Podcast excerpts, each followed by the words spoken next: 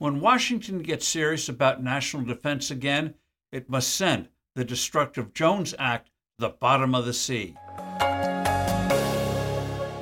Hello, I'm Steve Forbes, and this is What's Ahead, where you get the insights you need to better navigate these turbulent times. The Jones Act, enacted back in 1920, is a terrible law. Its ostensible purpose was to protect and promote the U.S. shipping industry. It mandates that cargo transported between two American ports must be carried on ships that are American made, American owned, and American staffed. But the Jones Act has ended up hurting our national security by harming American shipbuilding, distorting shipping patterns all across North America, making us more dependent on imported energy, damaging our ports and waterways, and inflicting unnecessary pain on victims of natural disasters. The act has eviscerated our maritime industry. Constructing tankers and container ships in the U.S. now costs almost five times as much as it does for similar vessels in yards in Japan, Norway, or North Korea. Our fleet here is aging, making it less safe. Its size is sinking, so to speak, from 250 ships to 90 today. Our shipyards are going underwater as well, down 67% in number in recent years. Our technology, to use a land based metaphor, is horse and buggy. As ships become more specialized and technologically advanced, we're falling further behind.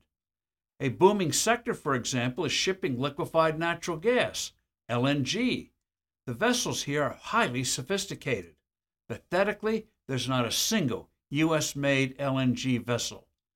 The Jones Act has warped shipping arrangements because moving freights on a Jones ship is so much more costly because of those artificially high construction costs.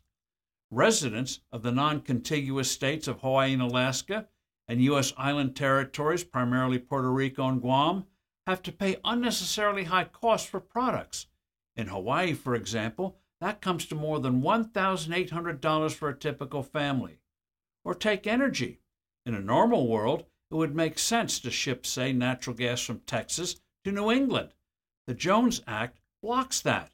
So New England imports energy from foreign sources and Texas exports to foreign countries.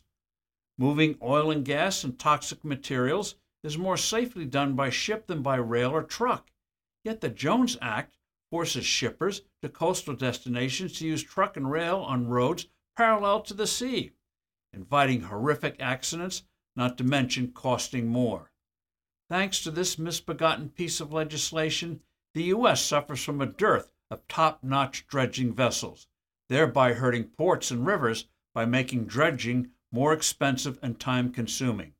Shockingly, the law also immorally inflicts unnecessary pain and perhaps even death from natural calamities.